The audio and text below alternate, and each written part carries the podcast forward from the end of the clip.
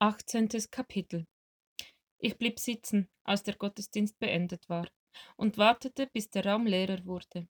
Dann ging ich nach vorne zum Altartisch. Johannes, hörte ich eine wohlbekannte Stimme hinter mir, drehte mich um und sah direkt in Martinas Gesicht. Sie schüttelte herzlich meine Hand. Warst du es doch, den ich neulich auf der Straße gesehen habe? Ich freue mich so, dass du hier bist. Sag mir, wie es dir geht. Was machst du? Ihre Stimme fühlte sich ein bisschen wie Heimat an. Ich lachte. Zu viele Fragen für eine kurze Antwort. Ich habe Zeit, so viel du brauchst. Darf ich dich zum Mittagessen einladen? Warum eigentlich nicht? Gerne, hörte ich mich sagen. Aber ich muss noch kurz etwas erledigen. Darf ich hier eine Kerze anzünden? Sie zog die Augenbrauen hoch. Wie das? Die Adventskerzen brennen doch schon. Ich puste sie aus und zünde sie noch einmal an. Es ist für mich so eine Art Ritual geworden, erkläre, erkläre ich dir später. Sie reichte mir ein Feuerzeug. Dann tu es. Ich lasse dich kurz mit einem Ritual allein. Treffen wir uns gleich draußen? Ich muss noch etwas holen. Ich nickte und Martina verschwand. Pustend begann ich, löschte mit meinem Atem die Flammen und beobachtete, wie das Wachs neben dem Docht wieder fest wurde. Dann entzündete ich die große Kerze erneut. Die Flamme loderte auf, und das Neue in mir bekam einen Namen, der mit der Flamme immer heller wurde.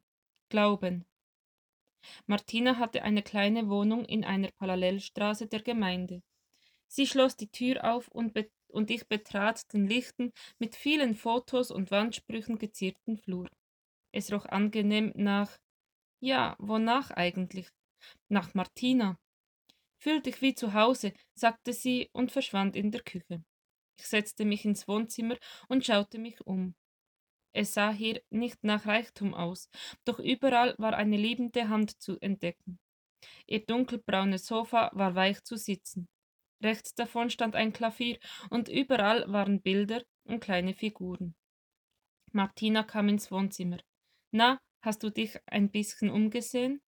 fragte sie und setzte sich zu mir. Das Essen braucht noch zehn Minuten. Wohnst du alleine? Ich dachte, du wärst verheiratet. Mein Mann ist vor fünf Jahren gestorben, antwortete Martina leise. Meine Kinder sind erwachsen und haben eigene Familien, aber sie besuchen mich so oft es geht. Das mit deinem Mann tut mir leid. Ich erinnere mich an ihn. Er war groß und dunkelhaarig, nicht wahr? Ja, und meistens gut gelaunt. Wie ist er? Ich meine, warum ist er? Ich schaute auf den Boden. Er hatte Krebs. Sie haben es zu spät entdeckt. Er war ja immer gesund. Dann kam der Schlag, von einem Tag auf den anderen. Innerhalb von sechs Wochen war er tot. Martina rieb die Handflächen aneinander. Ich sah, wie ihr Tränen in die Augen traten. Das tut mir leid, sagte ich und hätte sie am liebsten in den Arm genommen aber ich traute mich nicht. Darf ich dich etwas fragen? Natürlich, nur zu, lächelnd schaute sie mich an. Ich senkte meinen Blick. Ich meine, wenn man so etwas erlebt, so einen Schicksalsschlag, was ist dann? Hast du nicht gezweifelt? An Gott meine ich, an deinem Glauben. Und ob ich gezweifelt habe, ich fand es ungerecht und gemein. Immer habe ich mich für Gott eingesetzt, und dann nimmt er mir das Liebste, das ich habe. Und du glaubst noch immer? Ich habe nie wirklich aufgehört, nur wir dürfen Gott sagen, was wir empfinden. Wir dürfen ehrlich sein, müssen sogar ehrlich sein. Ich konnte Gott nicht mehr spüren, aber er hat mich gespürt. Ich konnte nicht an ihn glauben, aber er hat nie aufgehört, an mich zu glauben. Ich habe mich entsetzlich einsam gefühlt, und er hat mir Menschen geschickt, die mich getröstet haben. Und jetzt? Wie geht es dir jetzt? Alexander fehlt mir, doch das Leben geht weiter. Und es kann sogar wieder schön sein. Gott hat mich getragen, das weiß ich heute, aber als es passierte, wusste ich es nicht. Ist es nicht unfair? Als du Gott brauchtest, spürtest du ihn nicht? Martina seufzte und überlegte kurz. Nein, es ist menschlich. Wir müssen manchmal unsere Gefühle betäuben, wenn der Schmerz zu groß ist. Dann können wir auch Gott nicht fühlen. aber trotzdem ist er da und erfüllt uns. Wir schwiegen eine, beide eine Weile.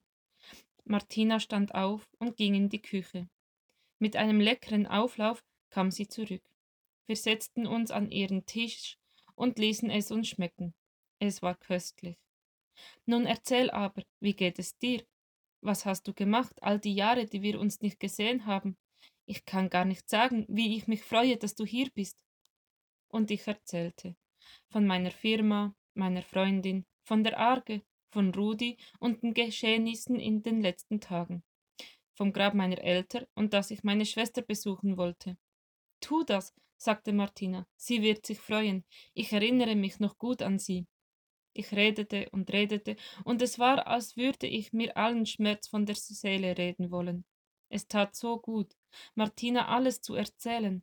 Sie war eine wunderbare Zuhörerin und gute Ratgeberin.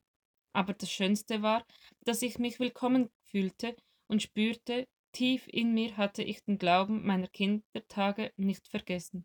Jetzt meldete er sich, wollte wachsen, mit mir erwachsen werden.